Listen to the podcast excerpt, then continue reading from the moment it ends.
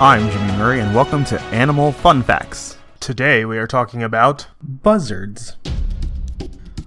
Buzzards, like all raptors, are carnivores. They sometimes eat dead animals. They also soar in the sky looking for prey. When they see a rabbit, lizard, or other small animal, they dive, catching the animal in their sharp talons.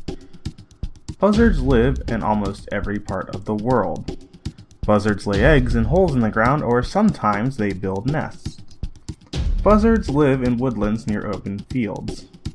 Hunters in Great Britain hunted buzzards for many years. Buzzards can see small prey from high in the sky. They have very good eyesight. About 50 years ago, rabbits in England became infected with a virus. Many of them died, leaving less food for buzzards. Thus, many buzzards died as well. Thanks for listening to our show, and don't forget to listen to our other show, the kid friendly joke of the day Keep Learning.